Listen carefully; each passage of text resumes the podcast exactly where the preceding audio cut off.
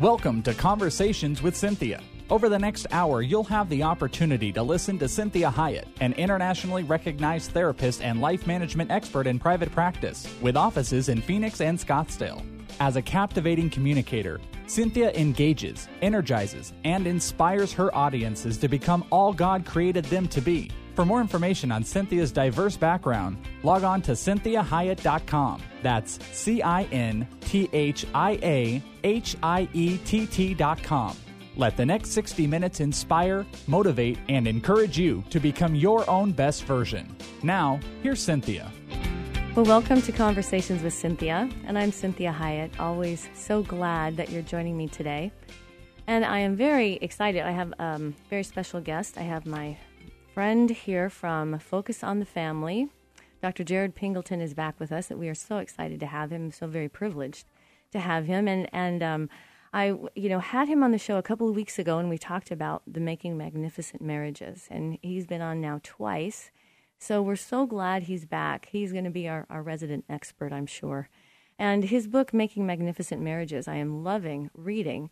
And we are going to kind of take a little piece out of that today because we are going to talk about something that is really, really important when it comes to marriages and really sending off our kids into their adult life well. And that is this effect that children have on our marriages. And so, Dr. Pingleton, if you do not know or haven't heard the shows before, he's the clinical director of counseling services at Focus on the Family in Colorado Springs, Colorado. And he provides leadership to uh, 14 licensed mental health professionals and I think two ordained chaplains. And he is also trained and credentialed with both, uh, both as a clinical psychologist and a minister. And so I love that combination because we get a really healthy pastoral um, take from him. So, Dr. Pingleton, thank you again for being on the show. Well, it's a delight to be with you, Cynthia. Thank you. So, we were talking a little um, off the air. We're just going to kind of jump in about this idea of the effect that children have on marriage. So, just kind of just start with us there. What do you, what are your thoughts about that? Well, there's an ultimate irony that's involved with a husband and wife coming together in love and closeness and intimacy, and then progressively it's like burp, burp, burp. there's this innocent little person who didn't ask to be born that literally and figuratively starts to come in between them. Yes, yes.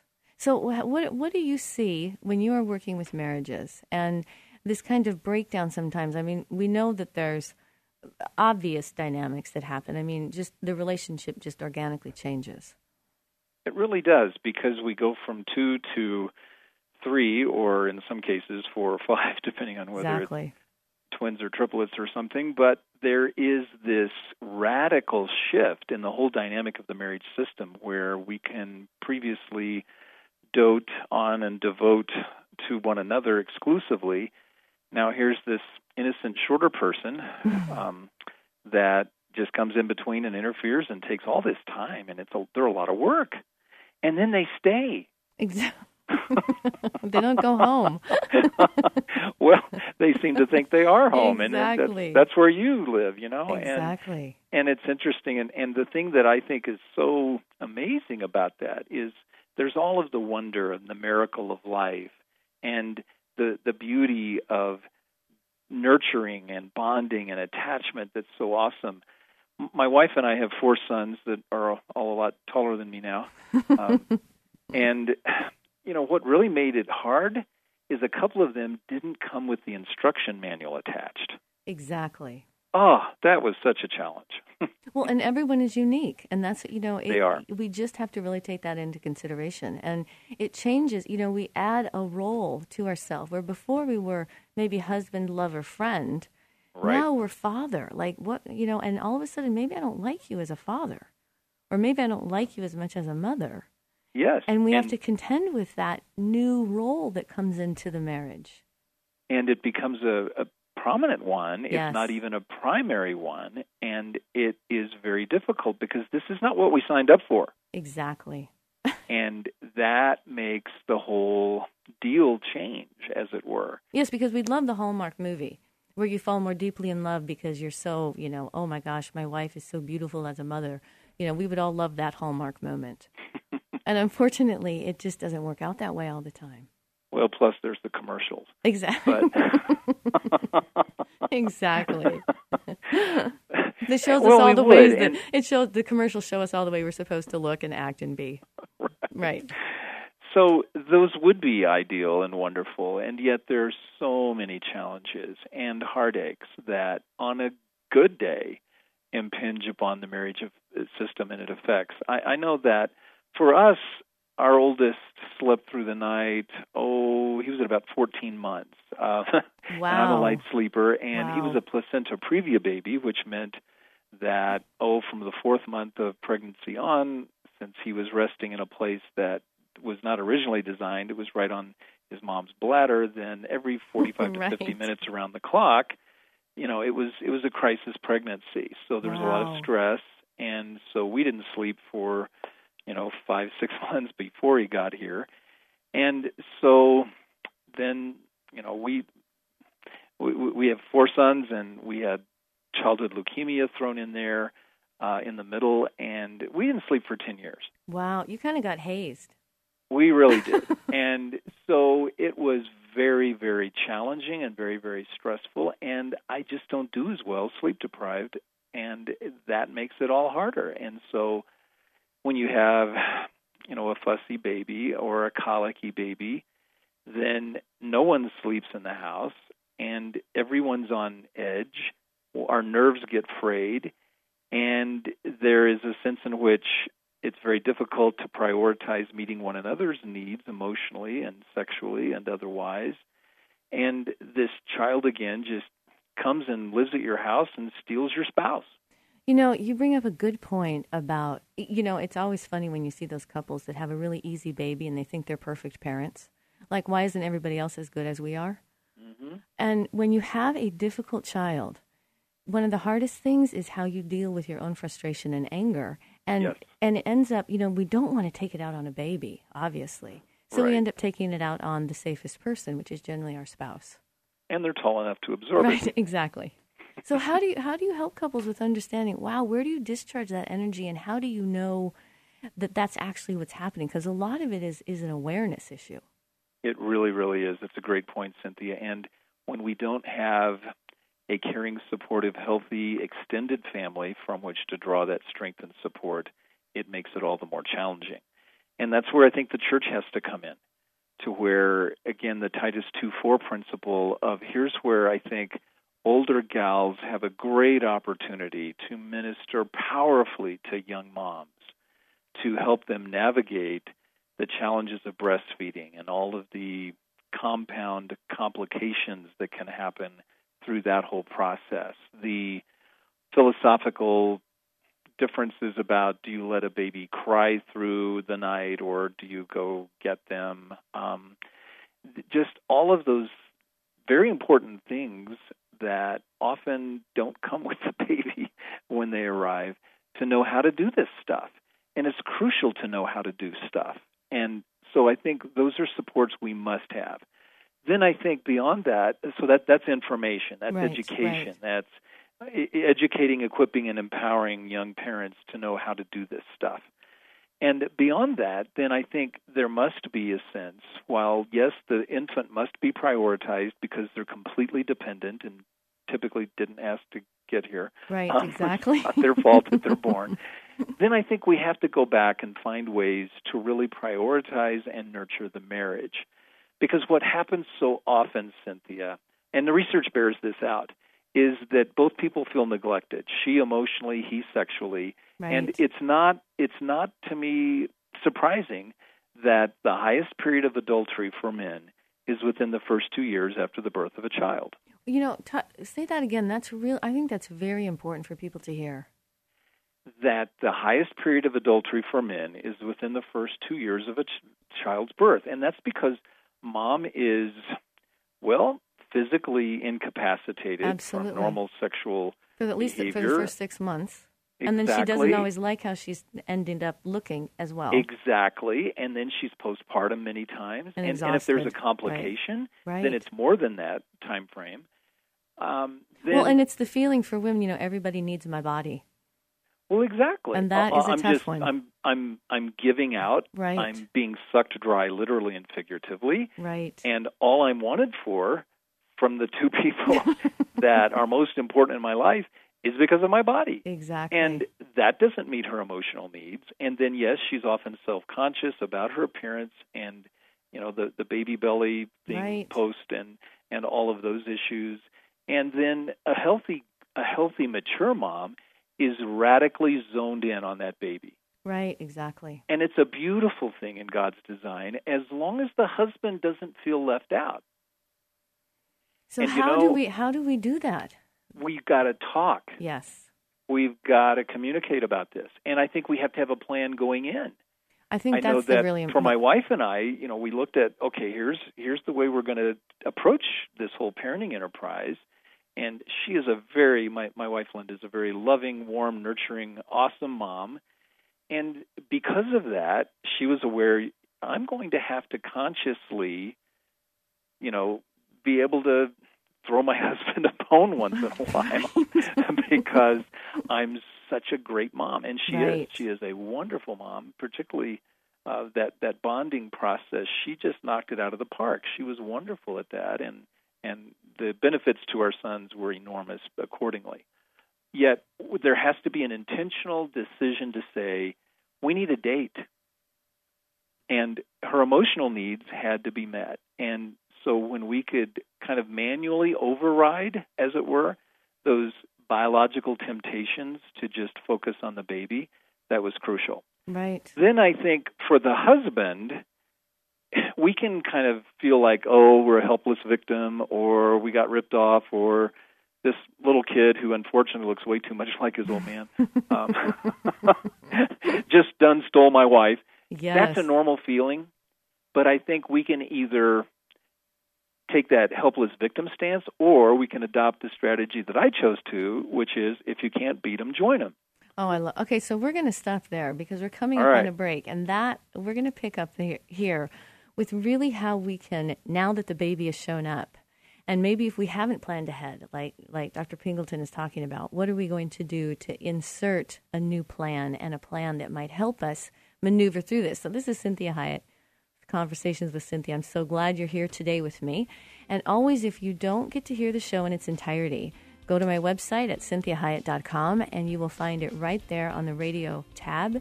And just click on that and you can listen to the show with Dr. Pingleton. So join me again in the next segment.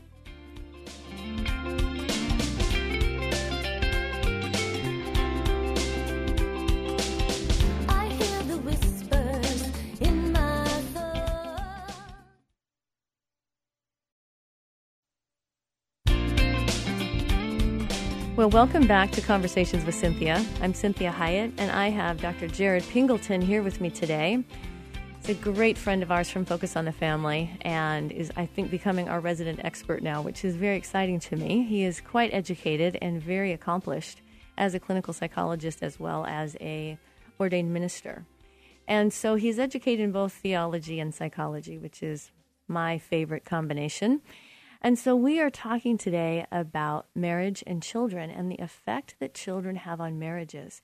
And, you know, we would love to have this plan that we do beforehand, but many of us in today's world find ourselves having to create a plan after the fact. So we left off in that last segment talking about how both men and women feel when this baby shows up and and we kind of left off with primarily how men feel and I'm wanting Dr. Pingleton to talk to you about this concept of men and how they feel and the difficulty they have in really being the one that they know they're supposed to be and the trials that come with that. So Jared, talk talk to the listeners about what you and I were talking about offline.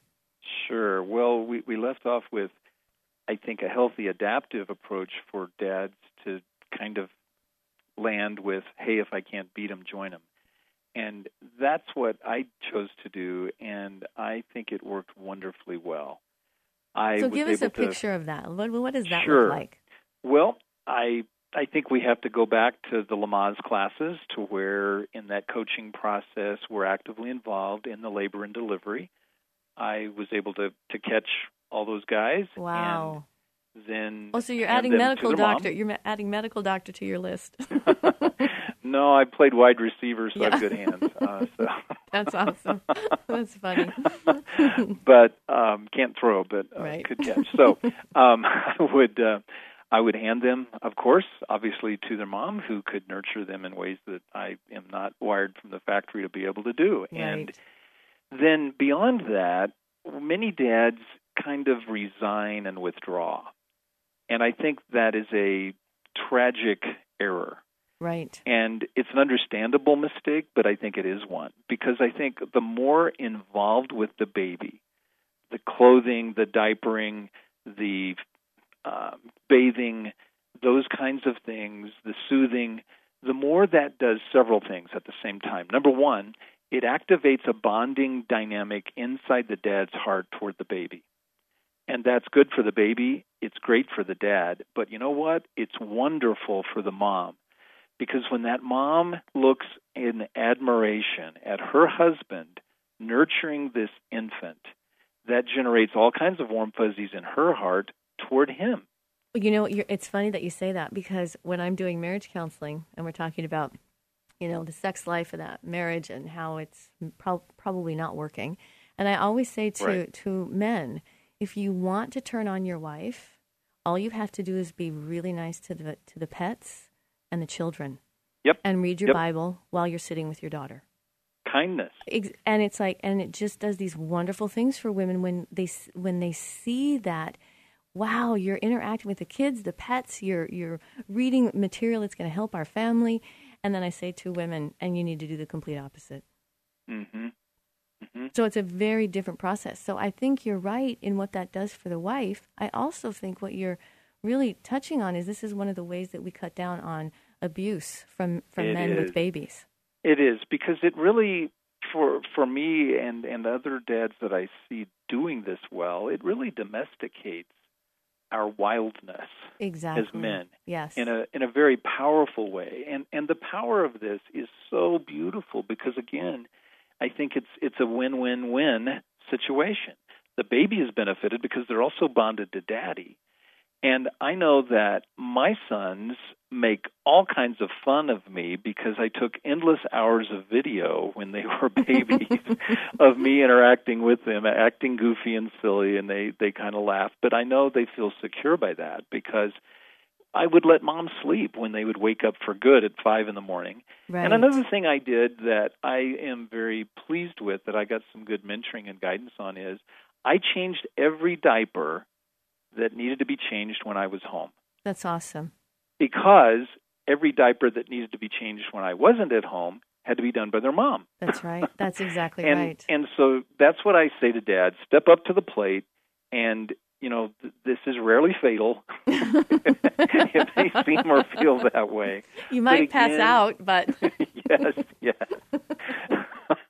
You know, you've you've seen the the comic, you know, skits and sketches Yes, of the guys wearing the gas mask Yeah. and stuff, and that's fine. But put on the hazmat suit. it's a bonding process. It generates all kinds of neurochemicals in the baby's brain and in the dad's brain, oxytocin, all kinds of vasopressin, all kinds of neurotransmitters that are bonding chemical agents. And these cut it- down on depression and anxiety Well, disorders in the future. And Yes. the baby Yes. smiles and Yes. coos and and often says "dada" instead of "mama" as her first word. exactly. But to me, the upshot of this, Cynthia, a quarter of a century later, all four of my sons hug me wow. in public Yes. every single time they see me or leave, and they tell me, I love you, Dad, every single time I talk with them on the phone, and they often beat me to it. So that is something that is to me priceless that I treasure and you know it's it's been a wonderful time all the way through. So I think for dads when we feel helpless, passively withdraw, there's nothing I can do, she's the mom, I don't know. I had never changed a diaper in my life until our first son's very first diaper. Okay, I'd never been around babies at all. And I'm like, well, why should I? And I remember the labor and labor and delivery room nurse when I was asking how do you do this, kind of looked at me like I was from Pluto or something. She goes, well, Right. duh, it's not rocket science. Or yes, it is. but I'd never done it, and so uh, I felt totally inferior, inadequate, and incompetent. But I managed to get that done, and But so see, that's that's a good it's important. Yes, because it also is a man's willingness to be humble and step outside of his comfort zone as to what he's comfortable with, Right. And not always be immediately successful. and most most men are not naturally wired to be dads. Most Right. women are, most men aren't. Right. And I wasn't, and I had to again kind of do a manual override of my natural tendencies and reflexes. But that that steps into the marriage in powerful ways because instead of feeling victimized and rejected by this innocent little baby, and unfortunately, again, they look too much like their dad, but um, poor guys, they didn't have a choice on their genetics. But there is a sense in which it really does bond the man more toward the wife, but more importantly, I think, bonds the wife to the husband because she respects him, admires him, and appreciates him. I think that's really powerful, and I would really like to speak to the women in this last minute here. We're coming to the bottom of the hour. And that is when you see your husband show up to really attempt this, you have to be very careful about criticism, very careful about feeling, un- showing him any uh, trepidation you have like he's not competent, that you really praise him, you encourage him, and, and you continue to work with him so that he is a part of it and that you and and the need to not criticize is imperative. So we're going to come back and we have Dr. Pingleton the entire hour, which is wonderful, and we are going to really spend this next half of the hour talking about some practical things that couples you can do when you're feeling like those children are kind of pulling you apart, when you feel like you don't like the way your spouse is parenting and you like the way you do it better. So join me again. This is Conversations with Cynthia, and I'm Cynthia Hiett. And you can always go to the website at cynthiahiett.com and listen to the show in its entirety.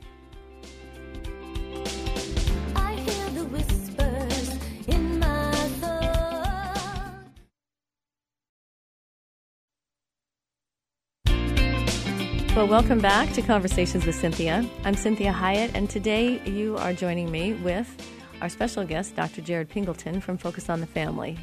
And he is the director of the counseling department there and manages probably about 14 therapists and two or three chaplains. And uh, he's quite educated, and he really combines his education of psychology and theology, which I think is a great marriage when it comes to really helping us be well rounded and exceptional people.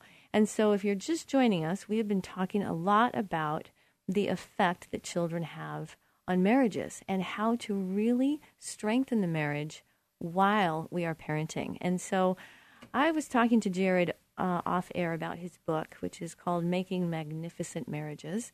And I'm going to make sure I remind him to tell you how to find that because it is an excellent book and I've begun using it. And the chapter that I want him to really talk about with you today is his chapter on respect, and he calls it rigorous respect.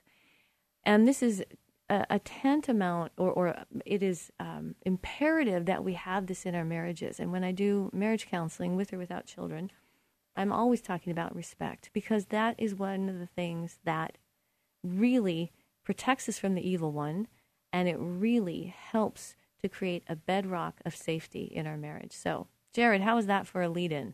Oh, thank you, man. That's a batting practice fastball right down the middle. I can I think I can swing at that. I Awesome. hit it. thank you. Well, we live in a culture of progressively increasing disrespect, Cynthia. Yes. And we have seen sitcoms and comedy and film ridicule men, particularly in their leadership role and identity as provider, protector, and progenitor. Um, it, it has been destroyed. The worth and dignity of traditional feminine roles has been marginalized in different ways, where there is an exploitation of women's sexuality and diminishment of their self worth and value um, on the cover of every magazine at the grocery store, where women are not respected and valued for who they are.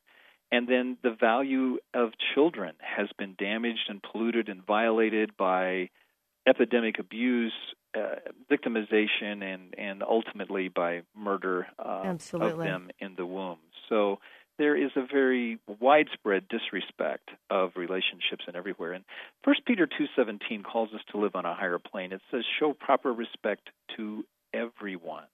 Love the brotherhood of believers. Fear God. Honor the king." The the respect of the elderly, of authority figures and bosses, spiritual leaders, unbelievers, uh, parents, spouses. Scripture says, in all of these relationships, we're to demonstrate and practice respect. Well, I you see. I think when what what I see when when it comes to this issue of respect, that verse says so poignantly, we are to respect everyone. Yep. And we forget that one of the reasons, that, at least my interpretation, that God is saying that we are to respect everyone is because everyone is created by Him and they belong Right. to Him. And He loves them and He died for them. And that's how much He values them. And so it's this understanding this abstract concept of respect that means that I respect human life and human dignity. And I respect the planet that God has created. I, re- I respect the creation of his hands. I don't necessarily agree with everything that the people that I'm respecting do. Right. And that is a really abstract concept because it, it ha- we have to manage our emotions when we don't like what someone's doing mm-hmm. and when we don't agree with it. And, and even if it's if it's illegal, and unethical, and immoral, how do we respect someone that's doing something unethical when we when it's a completely, you know, eg- egregious behavior? it, it's a big challenge. And I know that Scripture speaks in terms of theoretic ideals, and I know many of your listeners are saying, "Well, you've not met my spouse because Right. they're the north end of a southbound mule, or Right, or whatever." And I. I understand that. I've worked with thousands of those couples. That was a very politically correct thing to say. well, it's kind of a hillbilly colloquialism, but I like it. Um, it's a pretty big word picture. We are prone to fall out of love, Cynthia, when we quit respecting one another. Right. And, And I that's don't powerful. believe that we fall in love. I don't think gravity's that powerful, but those feelings start to wither and atrophy when we quit respecting.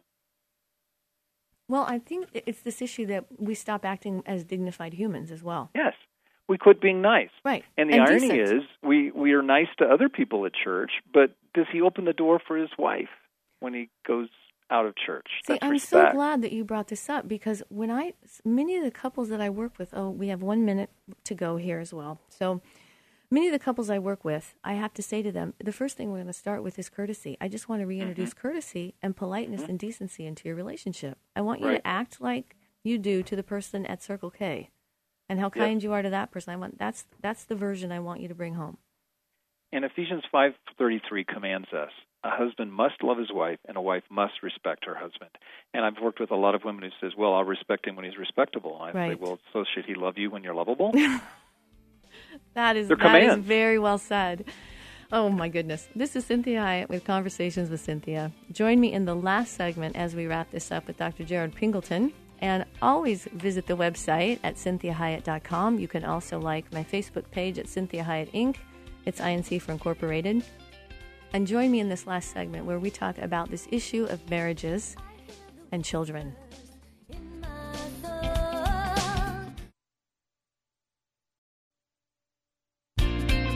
Well, welcome back to Conversations with Cynthia, and I'm Cynthia Hiett. And if you are just joining me today, you will absolutely want to hear this show in its entirety. It has been very helpful, and we have Dr. Jared Pingleton with us from Focus on the Family, and we are talking about children and how children affect marriages. And before I even get going, Jared, I want you to tell people about your book and how to get get a copy of it.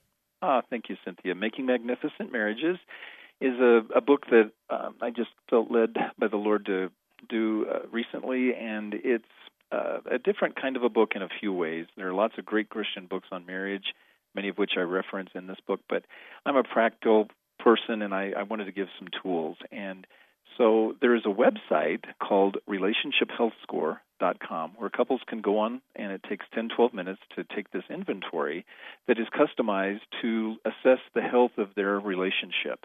And it's a good baseline to take a look at how are we functioning? What is this current state of our marriage? And where are our strengths, where are our weaknesses? And this is a very valid and reliable, scientifically, psychologically sophisticated instrument that comes back to the couple. Again, takes 10 to 12 minutes. It's free, relationshiphealthscore.com. What I do in the book then is unpack a chapter per question in the inventory to help couples navigate through the challenges in the relationship. And I give a bunch of tools at the end of every chapter. I give five Bible studies for each individual to think about themselves in that topic area for them to think through and let the Holy Spirit work on their heart instead of trying to get their spouse raised right or changed or fixed. and then, secondly, I give each individual five questions for introspection to take a look inside themselves and think about what's it like to be married to me? How do I show up in this marriage in this regard and with this particular topic, whether it's trust or communication or money or conflict resolution?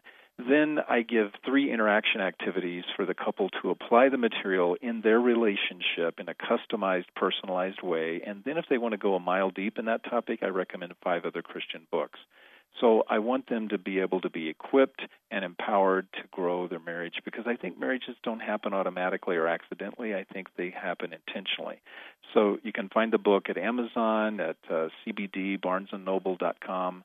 Uh, but uh, those are those are some things that I think are really important to get out to couples to work on, and it's good for small groups, for Sunday school, for growth groups, um, workshops, retreats, whatever. It's it's a, a toolbox that I wanted. It to really is. It, I mean, it's, it's it's extremely comprehensive, and I don't think that if you haven't done um, graduate work, I don't think people recognize the intensity and the work involved in a psychometric test.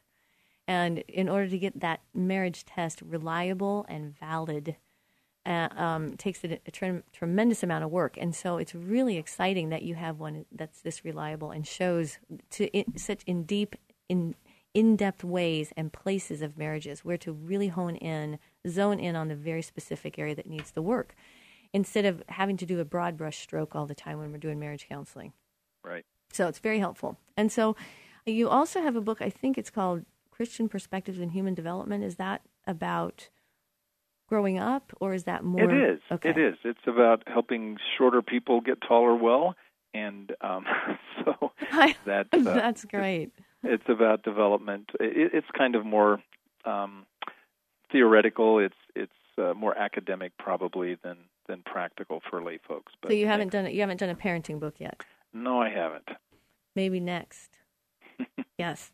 So we're we're talking about this idea of respect and Mhm. respecting our spouses when we don't feel like we like them or they're very doing very respectable things. And you Right. le- you know we left that last segment where you were talking about you know a wife saying, "Well, I'll respect my husband when he's respectable," and you said, "Well, are you, are you going to wait for him to love you when you're lovable?" So I think this is a really important, maybe a place to step off with, and maybe Sure. explain to listeners why respect is so important when we are respecting each other and, and giving dignity and honor to each other. And it has nothing to do really with behavior. It really doesn't. It has to do with the the personhood of the individual. and and children need respect as well, and particularly boys. And Emerson Eggerichs years ago in his classic, awesome book Love and Respect kind of unpacked that very well theologically. but I give four tools, excuse me, um, to help couples look at this respect issue in their marriage. The first is um, lis- listen, and we feel valued when someone is attending to us. We feel cared about. Typically, that's an affirmation, and that's the second is is affirmation, where we are valued for not necessarily what we do, our behavior, as you said, but who we are as as persons. So listen, affirm. The third is support, and that is a sense in which we feel uh, cared about rather than undermined. That we're uh, valued because of our, our our sense of who we are, and then finally to honor.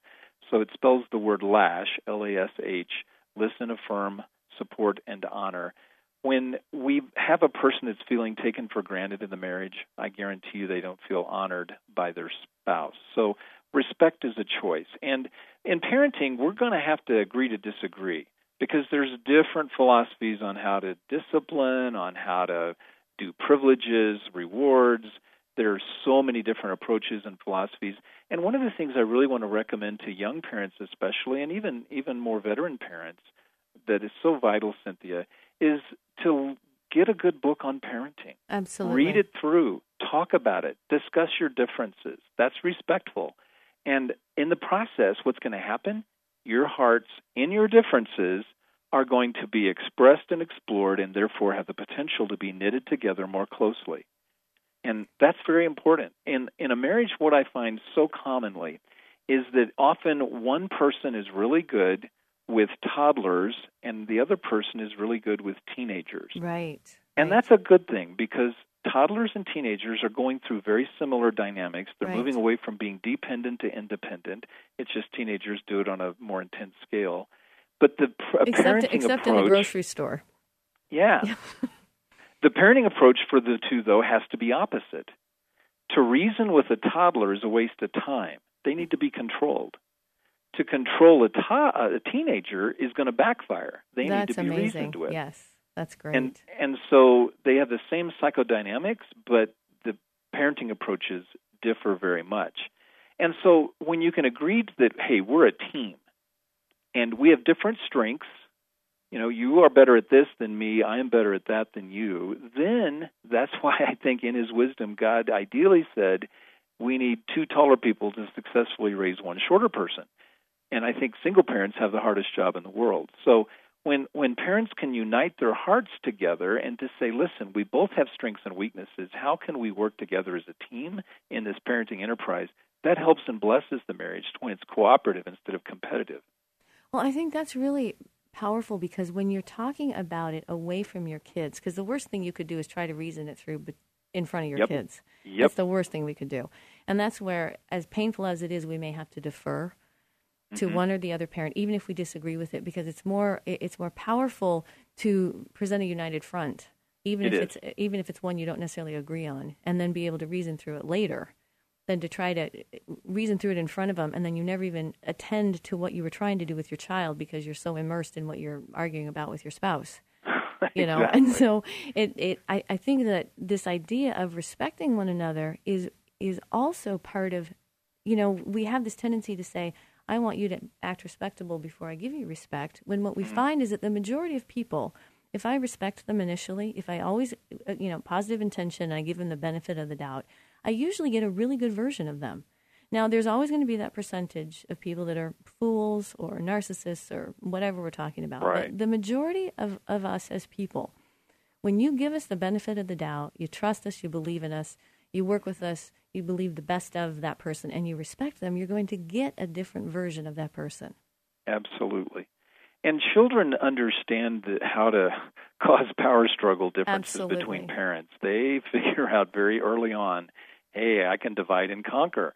And that's been going on since Genesis chapter 2 and 3. Right. And so it's nothing new. But one thing we must do, I think, as healthy parents is begin with the end in mind. oh, I so- like so explain that. That's great. Well, what's the whole goal of parenting? The whole goal of parenting is to work yourself out of a job in the right way and at the right time.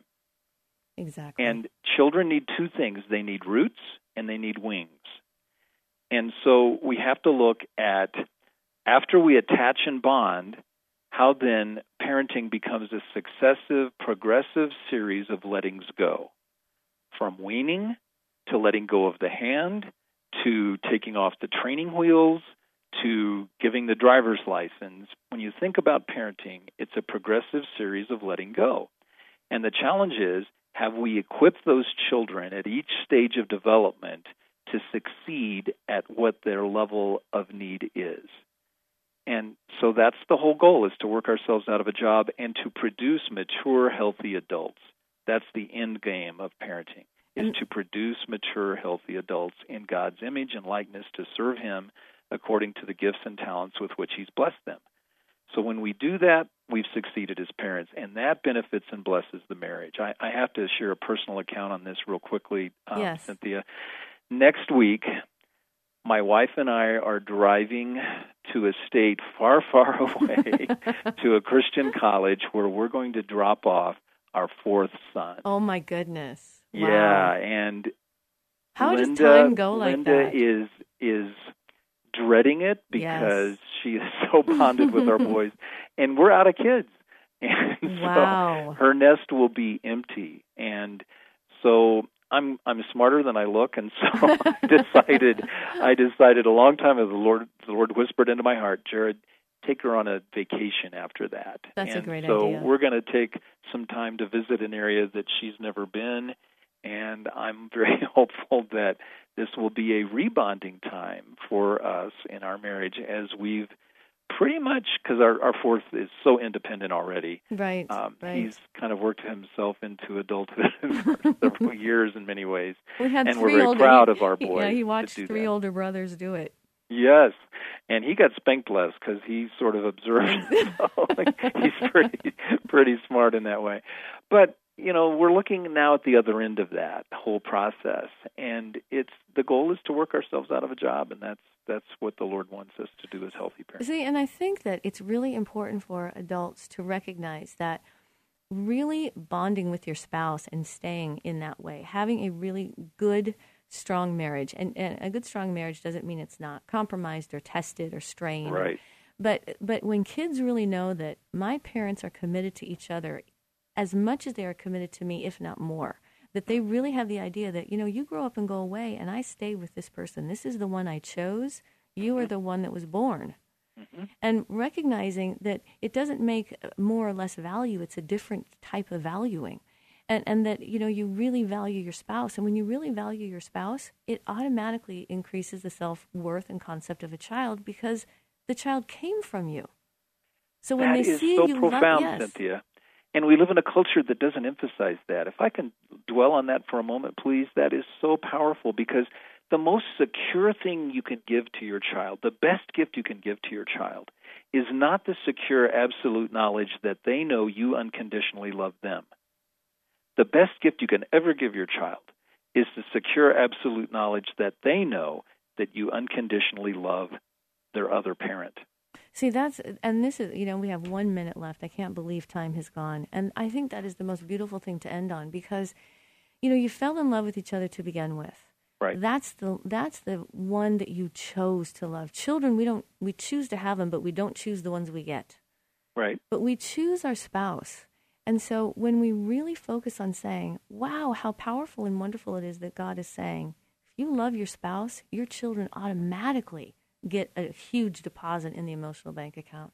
They so, do. Dr. Pingleton, tell us again how to get your book and any parting words you have. We have about 30 seconds. Uh, well, thank you. It's a delight to be with you and your listeners again today, Cynthia. Um, Making Magnificent Marriage at Amazon is probably the simplest.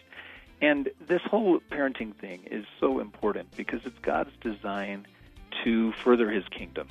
And we need to understand parenting as well, I think, as discipleship. And we are not responsible for our, our children's spiritual process. Many of them take prodigal trips. That's heartbreaking to parents. But we need to understand that our Father loves them more than we do. And in that, we as parents can rest. Well, thank you for for joining me today. And listeners, always go to cynthiahiett.com for the rest of the show if you've not missed, if you've not heard it all. And join me next week. Thank you again, Dr. Pingleton. My pleasure. Thank you.